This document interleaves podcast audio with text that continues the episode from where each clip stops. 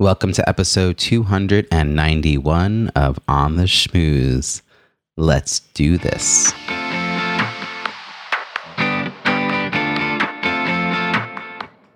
Welcome to On the Schmooze, the podcast that highlights talented people from different fields, explores how they built strong networks, and overcame challenges on their way to becoming successful leaders. Now, here's your host, Robbie Samuels. Did you know you've already met 80% of the people you need to be successful? You have. And when you're providing a new service or embarking on a new business, your success will rest heavily on that network and how you leverage it to get the traction you need.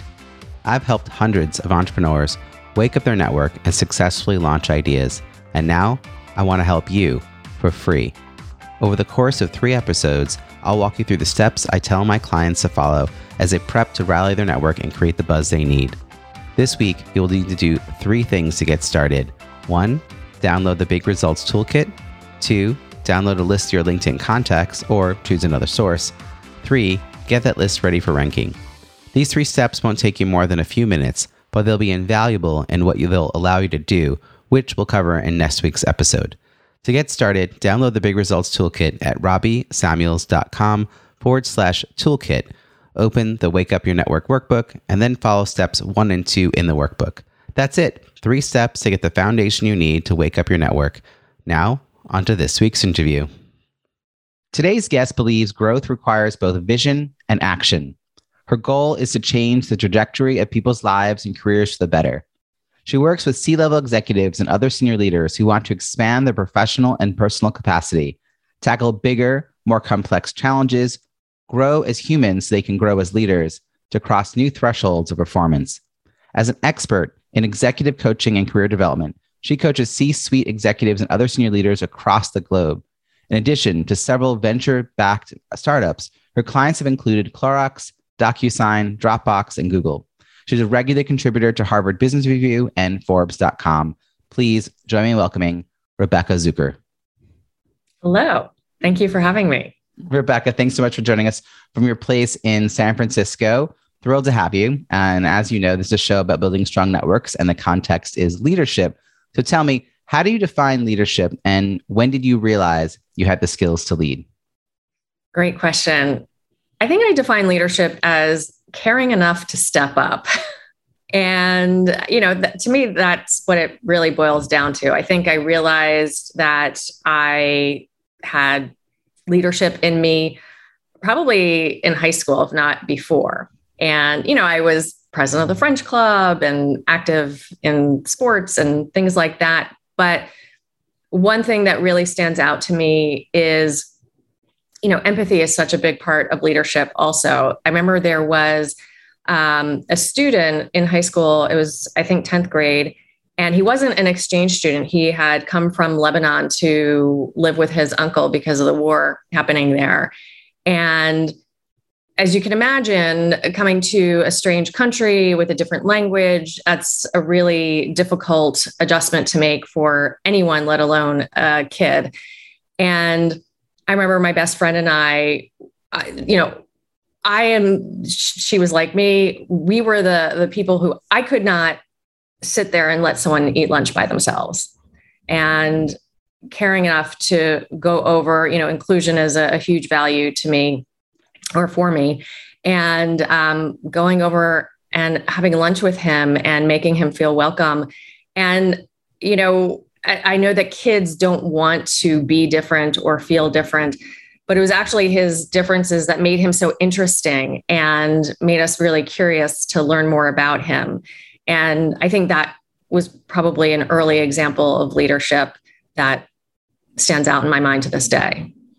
I love the simplicity of the definition you provided. Uh, leadership is caring enough to step up. Um, I, I, I, think uh, that could be so simple. I mean, I remember even just simple things like if see something wrong, you know, like a sign falls to the floor that tells people where the bathrooms are, you pick it up and you put it back in place facing the right way.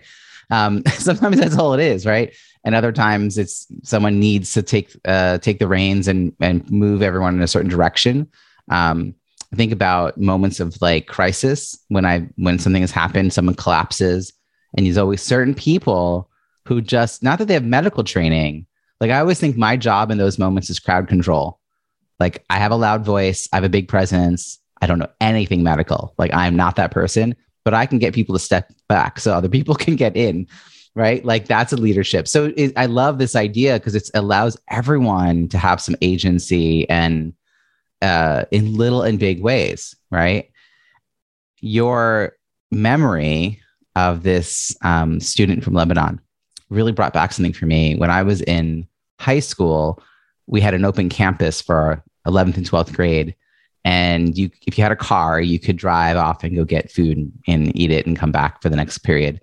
And uh, one of the lunch times, I actually had like multiple lunches somehow on one of my days because of my schedule. Um, there was a student who had cerebral palsy, and he had an aide, and he never got to leave campus because you know his transportation was very complicated. And I would find out what he wanted. And the period before, I would get off campus and go get it and come back and we'd have lunch together. And there was a, a few of us that then like gathered and sat at the table with him. Um, and it just became a thing we did. He was really, he was actually one of the smartest students in the class, like brilliant, brilliant, brilliant. Um, and the honors, my, I remember he, I, my mom made me stay in the honor society because I was like, who cares? She's like, you graduate first, like you, you cross the threshold first and I have to look for you the whole time. And, um, but she cheered him going across because she knew his story, you know?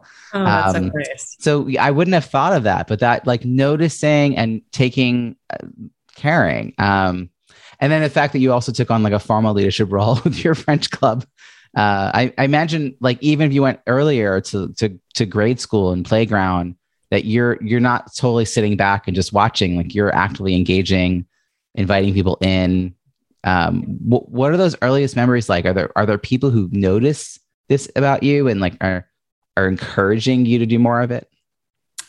Well, that's a really good question. I don't know. I, I, don't know if I can speak to what other people noticed way back then. Um, I remember, uh, you know, I have two older brothers, and it's funny. This is sort of an example of pay equity. we would each get allowance, and your allowance went up with age, sort of, or with time, however you want to think of it. And so I would keep track of what my brothers got paid when they were a certain age. And I would insist or remind my parents, this is what you paid them. So this is what you need to pay me now. Wow. Yeah. so I was yeah. always very outspoken like that, um, which may have annoyed people. I don't know. yeah. I've talked before on this show about how uh, little girls who know their mind and speak it uh, get labeled in negative ways uh, when boys, little boys do the same and they're like good leaders, you know? Yes. Yeah. Yes. I was not allowed to play the drums as a kid because I was a girl. Yeah. Yes. So, so some restrictions placed on you. Did that also shape like what you thought you were going to be when you're like, you know, 12 years old? Did you, did you have a sense of what that was going to look like? And was that also defined by some of these expectations? No, I don't think I really knew what I wanted to be at 12. I think, you know, all of these things, everything from teacher to artist to doctor, um, even to cleaning person i loved to clean at the time i don't anymore. Um, you know would would cross through my mind but um, I, you know later in life after business school i think you know i went into investment banking and i think part of the underlying motivation at the time and it was not conscious i didn't realize it till well after i left banking was that people i don't think people thought i could do it because i was a woman. And my attitude is oh really? Let me show you which is not a good reason to go into a profession. You want to choose something that's going to be fulfilling. Mine was sort of like you know the hell with you. We'll, we'll define but, yeah.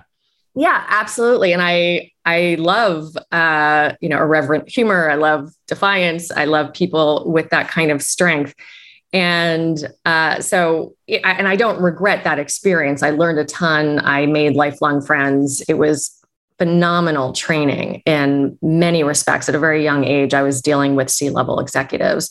And I love the client service aspect of investment banking. I think my, uh, you know, just why I went into it was probably misguided, but it ended up serving me well. So I don't know that I would change things. When you went into to college or university before going into business school for your MBA, did you have any of that mapped out or like at what point did that start to crystallize even the investment banking? I mean, that's a that's a specific enough role within even like finance, right? Like it's a specific thing to know you want to do. Yes. Um, was there well, it, a path in front of you or did you sort of have to find your way?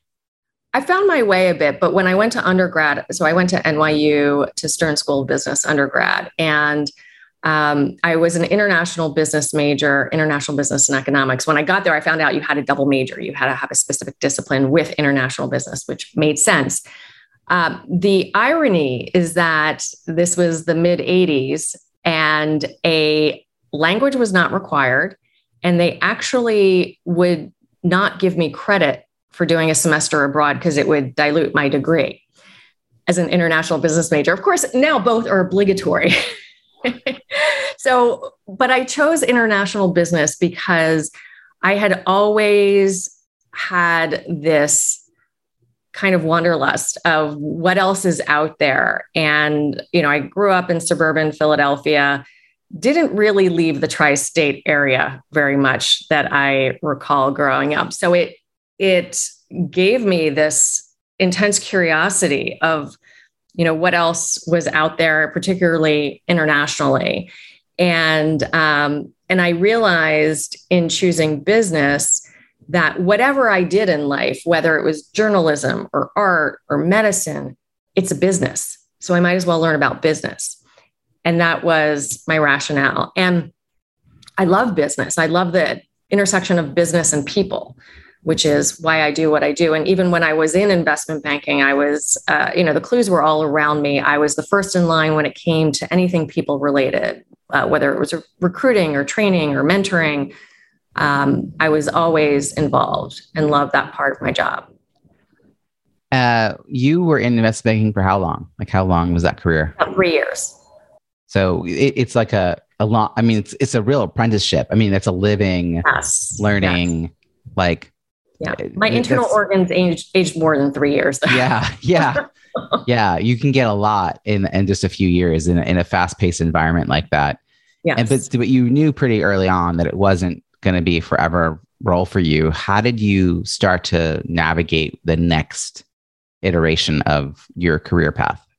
Uh, what was your thinking about that? Great question. Well, I actually, um, you know, I I could have stayed and I could have been a really good banker. I don't think at the time where I worked had the training and development infrastructure in place to make those investments in people.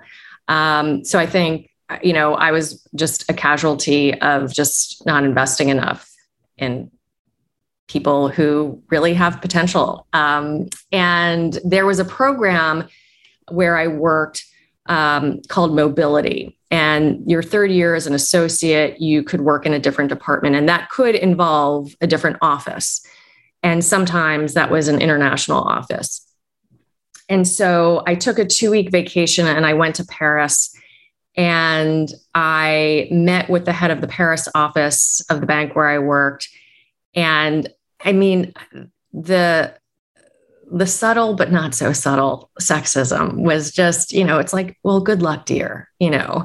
Um, no one really taking me very seriously. And i this was you know the very early days of email. I fedexed my resume to um, the paris office of mckinsey and uh, who was notorious for interviewing anybody who worked at the bank that I interviewed at.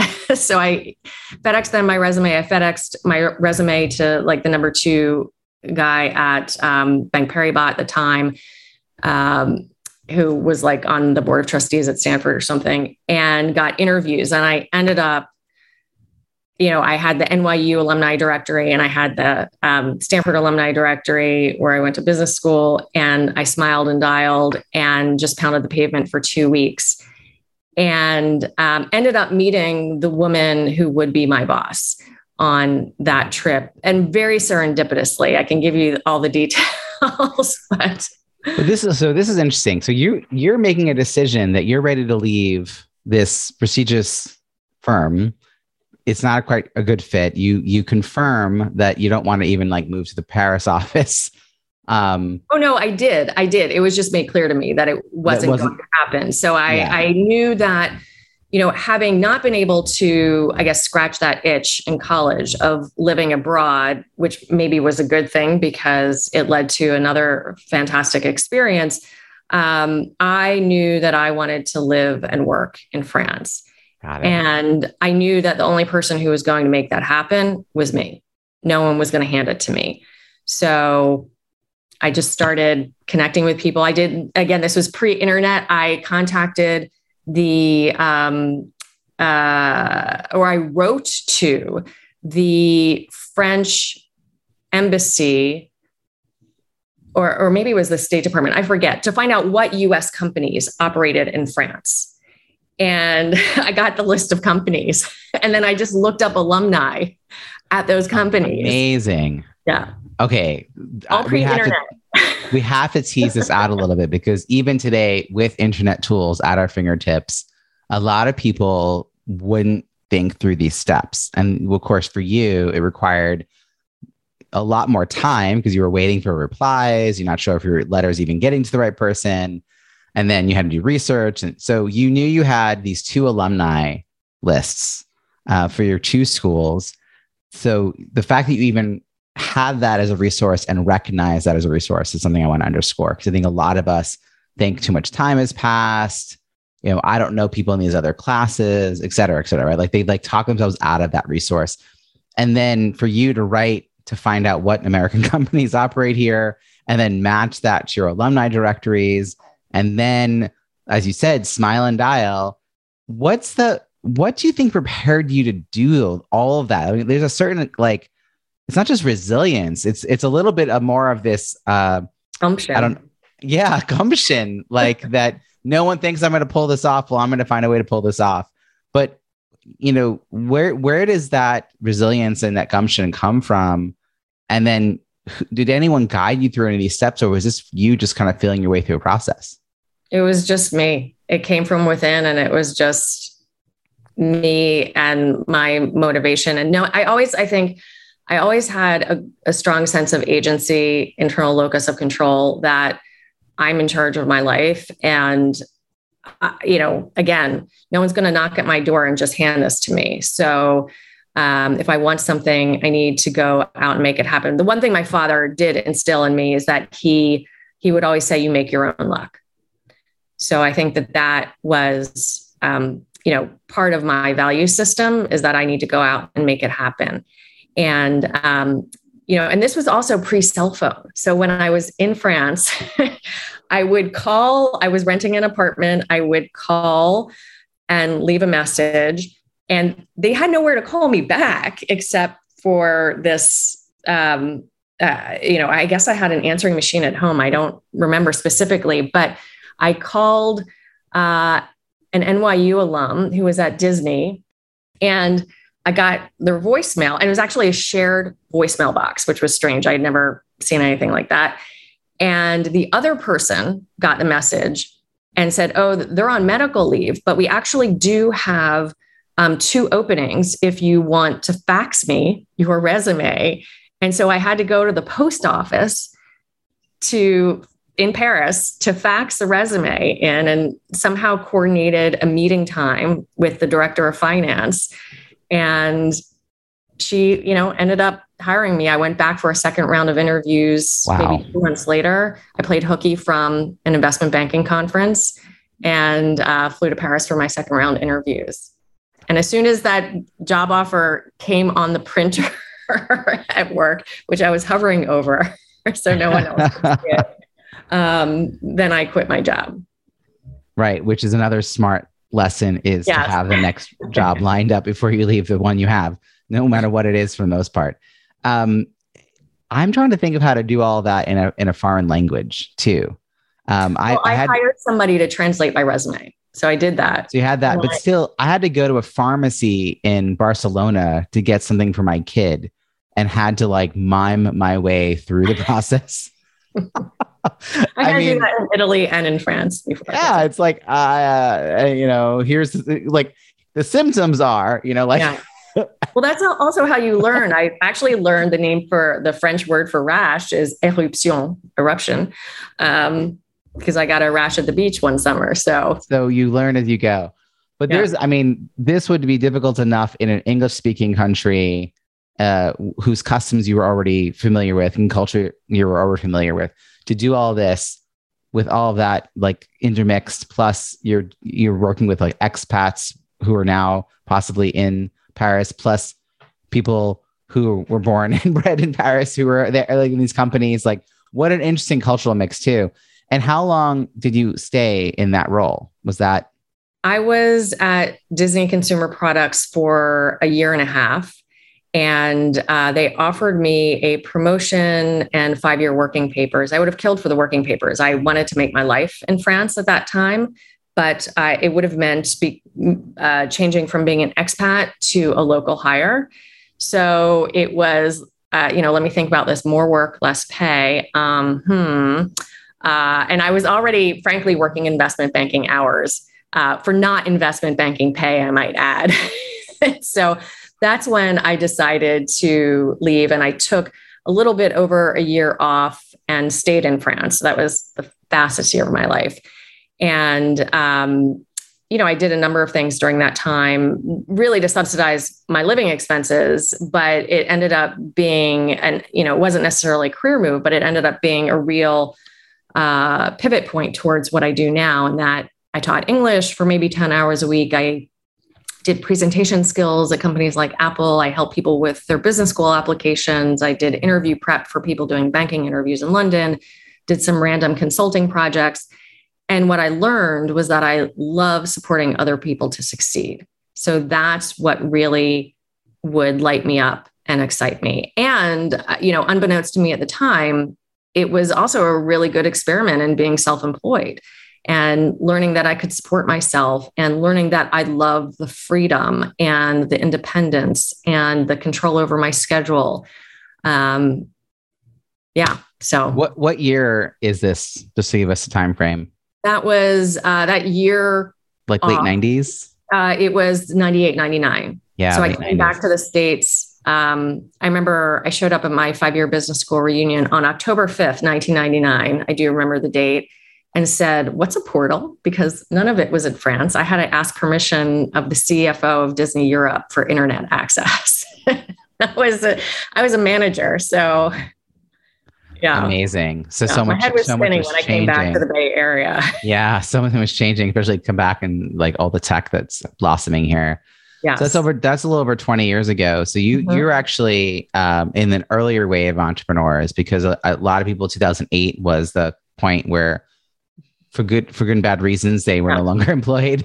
Yeah. Um, and the bubble, and they had to like go and create their own their own fortune.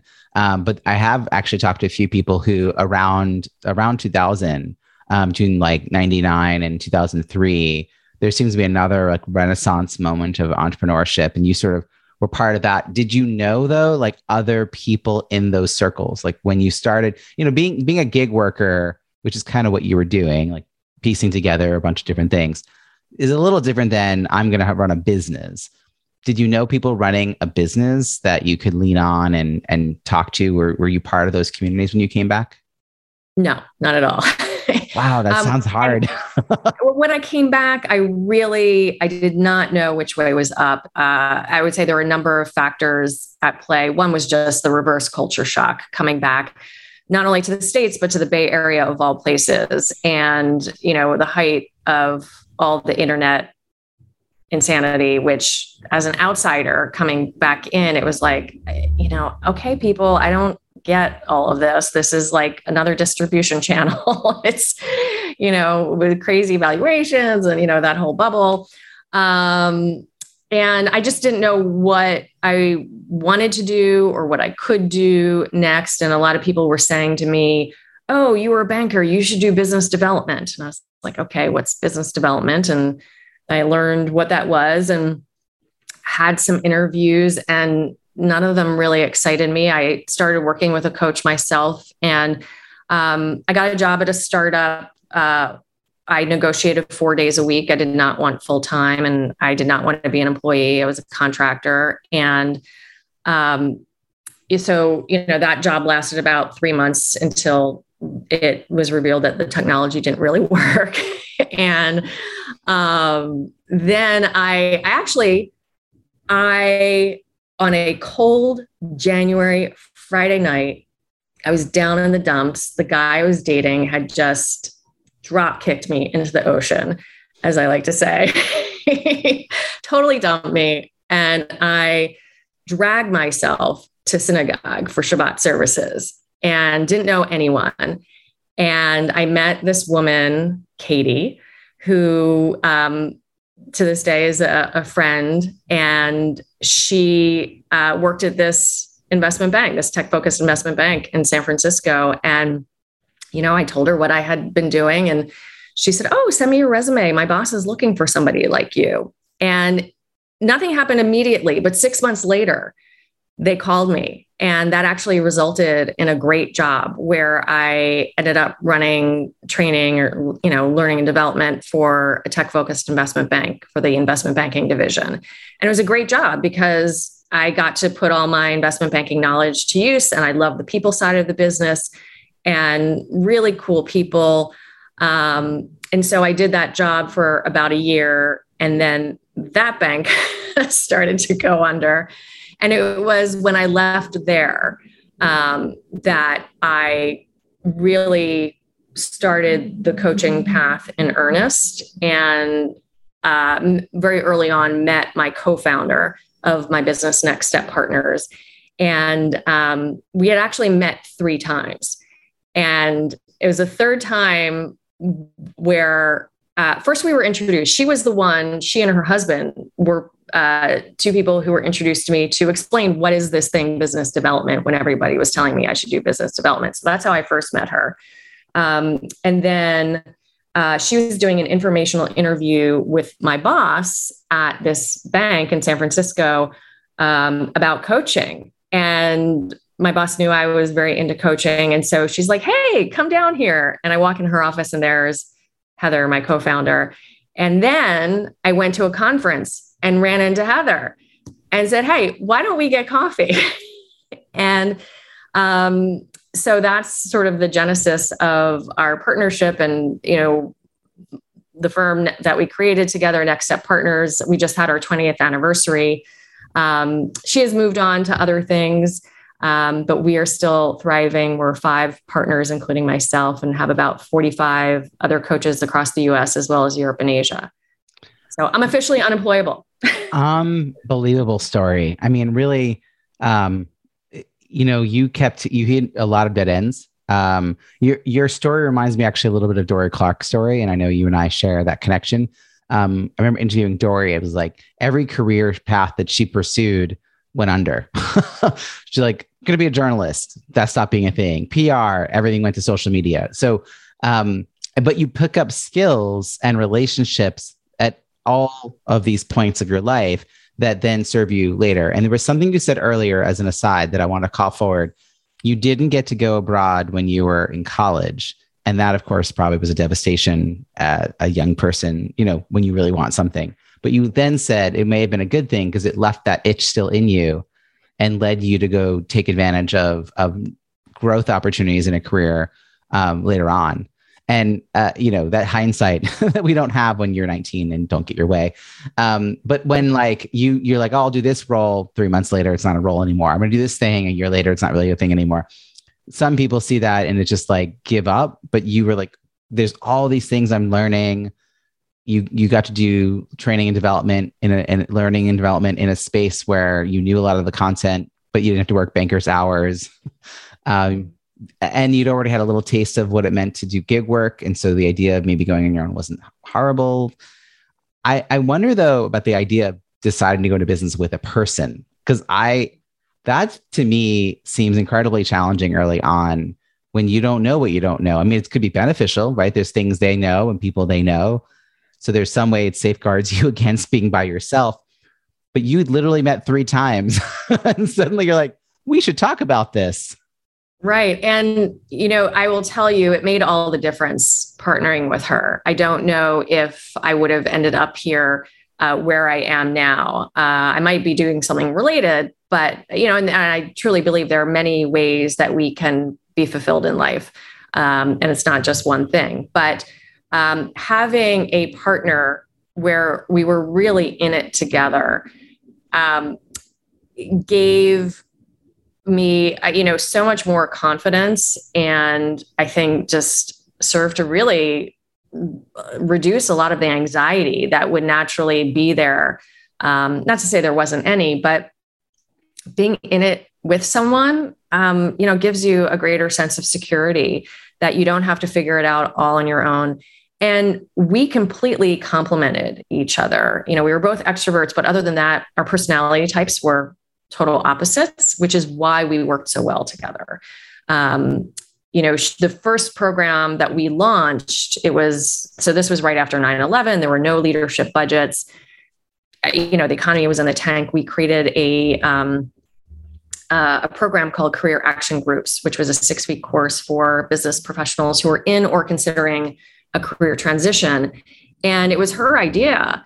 Um, and she's sort of the, the big picture visionary, and I am all execution. So we complemented each other extremely well. That's such a cool origin story. I got to know a few of your team when um, in 2020, part of my own, you know, reinvention story was the launching of this uh, four week program to help people become more confident and competent using Zoom and your firm was already using Zoom quite a bit pre pandemic, but now clearly it was going to be a mainstay and you wanted your team to really up level. And so yes. uh, you went through, I think you were in the inaugural class. The pilot. Yeah. yeah. You said yes to the pilot. And then I said, I'm going to give $100 to everyone you refer. And you made back your money like multiple times over. yes. I took advantage um, of that you did take advantage of that but you but you were committed to giving them the tools they needed and that's when i realized i didn't know before that just quite how big your reach was um, because most people i'm familiar with who are doing executive coaching broadly speaking are really kind of on their own right. you know maybe with some team members or some colleagues that they have contract work to but you really committed to a much bigger experience you know five partners plus all these people that you contract with. And that must be a decision too. I mean you're you really have to shift from being the person doing the work to really being uh, like having like i don't know like a, a leadership role in a different way. Like, what, yeah. what what was that shift like for you? And how did you start getting guidance on assuming that different kind of leadership role? Yeah great question. I mean it, it was a very natural organic evolution as the firm grew and we essentially followed our clients uh, you know geographically and I, you know, you mentioned our colleague and friend Dorie Clark, whose recent book, um, The Long Game. I am all about the long game. So for the last 20 years, as coaching became, I would say, more and more mainstream and more people wanted to go into coaching, I would get a lot of requests for informational interviews. And I did them all because I wanted to meet good people out there and meet talent. And they may not have had the coaching experience under their belt but i always said you know i sort of give them my best advice as to what to do and not do and um, you know ask them all to stay in touch. And we you know found a number of really great people from uh, from that group i would say. And so that's i'm always on the lookout for good talent and um, mentoring people who i think have really really um, good backgrounds for coaching. You know, business backgrounds is one thing that we look for. Um, diversity certainly, and um, yeah. So I I feel like I've been playing the long game for a long time, but it's yeah. paid off. Um, so always looking for talent because we are in a people business. Any service business is you know it's your people. So um, and you know my role at the firm, I would say 20 years in, I, you know, I sell, I execute, and I help manage the firm. I am doing much more of the latter and taking just really select kind of plum engagements um, and spending a lot more time selling and managing the firm. I mean, everything from, uh, you know, getting our, uh, you know, data data security insurance to you know trademarks or you know just managing all the the stuff people don't want to deal with. The really sexy stuff. Come on really now. sexy stuff yeah. Um, we just did a, a, for our 20th anniversary we just did a, a huge rebranding and website overhaul. Um, so that was a very heavy lift over the last year i'm very glad to have that behind us but um, you know these are big investments of you know time and money um, etc so my goal is to really create something that outlives me yeah, and you're well on your way. Uh, as we, we've touched on this a little bit, uh, these so much your story is about relationships and networking and and putting yourself out there and making your own luck, as your father would say. Uh, when you think about staying in touch, you you know you have your inner circle of people that you you know you're gonna gonna stay in touch with them. But I'm always curious how people think about that second and third layer or second and third tier out from that. These are people that maybe you see once a year at a conference or five years ago you work with them and i should mention you you enjoy each other's company these are people oh, you yeah. like uh, yes. how do you nurture into seeing those kinds of connections any habits philosophies or practices yeah um, i think we like to call them networking structures and it can be anything from your holiday card list to um, you know pre-covid whether it's a happy hour, a professional event. I mean, those things are still happening virtually as well, but making sure you're doing regular things. And I, I do believe in serendipity. And I mean, I have a, a great kind of serendipitous story about, um, you know, sort of making a weak tie a much stronger tie.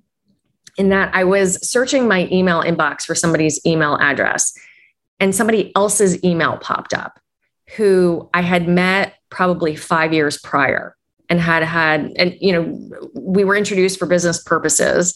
Nothing ever happened. And I just said, you know, let me email them, see what they're up to. So they, you know, ran professional development uh, at their firm. And I just said, hey, it's been a while. Um, would you be up for meeting for coffee one day? And so we had coffee. And she confided that you know, they never engaged us because we were too expensive, but worth it. Um, I will add. But anyway, um, we have a very good price quality ratio. Um, so I asked her, I said, what's expensive to you? Uh, or what's, you know, what's reasonable or affordable? And she mentioned, you know, what they were willing to pay for a coaching engagement. And I said, we could do that. And she said, oh, really? Okay. Um, and so we piloted an engagement. And then over the next two years, probably eight more engagements came. And then, you know, I became sort of that one phone call that she would say, Hey, we need to do a program on X. Um, and that program, you know, I handed off to one of my business partners, and it was, you know, it was a seven figure program. Um, and it's all because this person's email randomly popped up in a search for somebody else's email. And I said, Hey, it's been a while. like, you want to get yeah. coffee? yeah. Well, I, you know, you took action, right? Mm-hmm. You made your own luck in that way as well, because I, I I've had that happen too. Like you're searching a keyword in your inbox and like other things pop up that you like are very long dormant. Uh, but then do you actually, you know, restart the thread? Do you do you reconnect? Uh, some people, and I've met them, and it's a lot of people I coach actually, hesitate. They have all this like mindset gunk that prevents them from doing it because it's been too long. What would they say? You know, particularly if they're searching for clients, if that's the mindset, like I need more clients, and they feel like the only reason they're reaching out is because they're trying to land, you know, a, a business deal, and that doesn't feel great. But you you reached out without a very clear you know, it was just like, hey, let's reconnect. Yeah. And, and sometimes having no agenda is the best agenda. Um, but it's okay to have an agenda. I actually wrote an article for HBR um, how to email somebody you haven't talked to in ages, or it was something to that effect. I'm probably not getting the title exactly right, but basically, um, you know, how to email someone you haven't talked to in over a decade, something to that effect. Um, and you know, guess what? They didn't email you either. So chances are they'll probably be really glad to hear from you. Um, you know, and sometimes the answer is no or, or a non-response. By the way, a non-response is not a no. Um, you can give it another try or two, but then you know maybe let it go or move on to something else. Um, but you know, with now with social media, it's so much easier to stay in touch. Um, one, just keep abreast of what people are up to that you probably would not have had visibility into 10 years ago or more. Um, but also being able to congratulate them when they get a new job, wish them happy birthday. I mean, it sounds sort of trite and superficial, but people actually remember those touch points. Um, mm-hmm. And when you have those sort of um, little touch points over time, when you do reach out to ask them about something, it doesn't seem so out of the blue. Yeah. And I found the article, it's how to email someone you haven't talked to in forever. There you go. Thank you. Yeah. We'll put a we'll put a link to that with all the other links in the show notes at ontheschmooze.com. You got a ton of HBR. How did you land the HBR role? Uh, and and you've also been successful at actually getting a lot of articles published, which getting one published and getting multiple published are very different, yes. very different accomplishments. I got in through an introduction. However, uh, I then was rejected five times with that editor. And I thought, I asked the person who made the introduction, okay, so do they think I'm a total loser? Should I just stop now? and I ended up, you know, I always thought I was a good writer, but this is, it's a little, it's kind of different writing. Um, so I ended up taking a writing course with our friend Dorie Clark on writing for high profile publications. And I also took a great course with the Op Ed Project, which is about getting underrepresented voices heard. Um, and that was fantastic. I actually took two of their courses. And then I hired one of their writing coaches. And that was instrumental in getting my first two articles in. And, um, you know, I got bounced around a few times between, or amongst, I should say, editors. And now I've been with my current editor for a few years now, and we have a really good rhythm. And I'm you know, fortunate enough where, you know, I can pitch her things, but she will also come to me and say, here are 10 topics. what can you take? so, uh, who, yeah. who do you find the writing coach through? Was that through? Through the op-ed project. The they op-ed have project. their, their coaches and course instructors have like ridiculous credentials.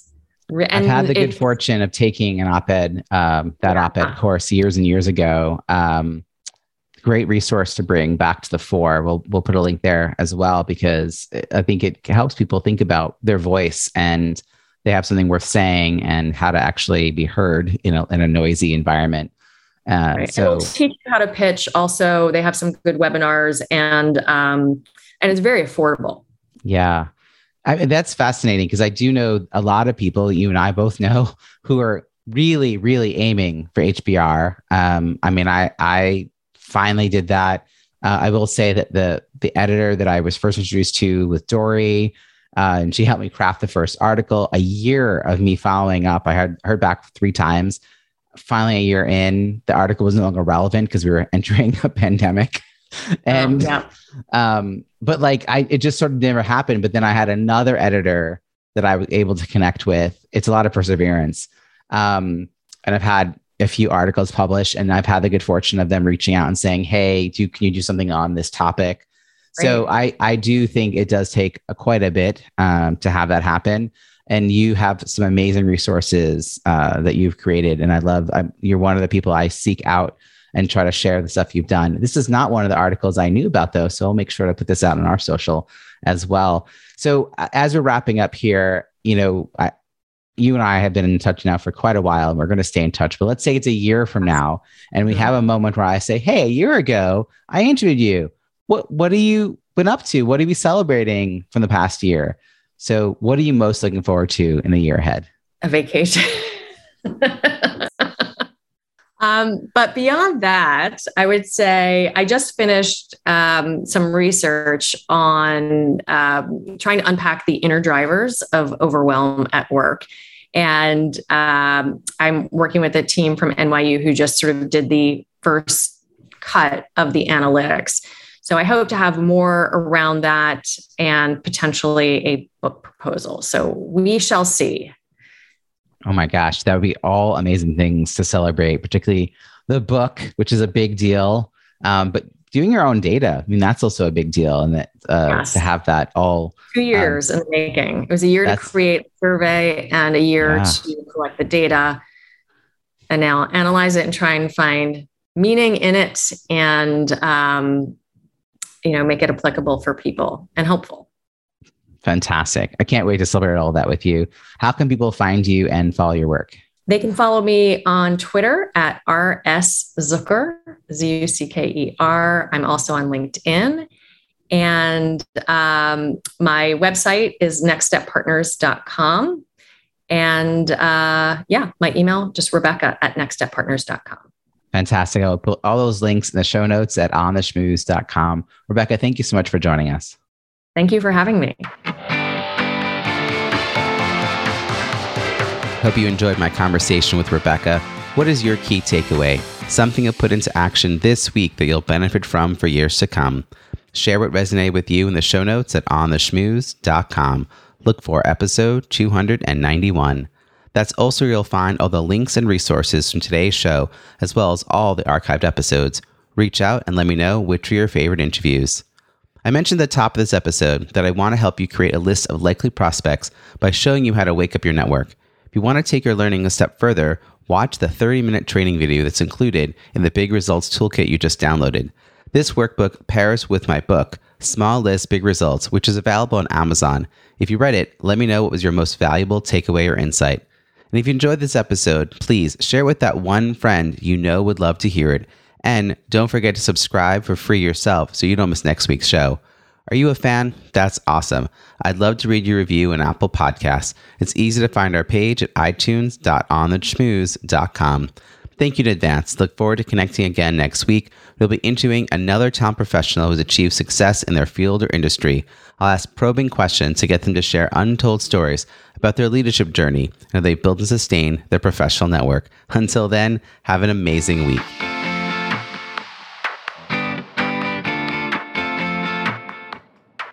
Thanks for listening to On the Schmooze podcast at www.ontheschmooze.com.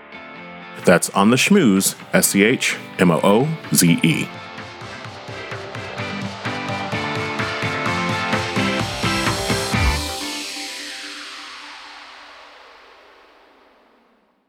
This podcast is heard along the Marketing Podcast Network. For more great marketing podcasts, visit marketingpodcasts.net.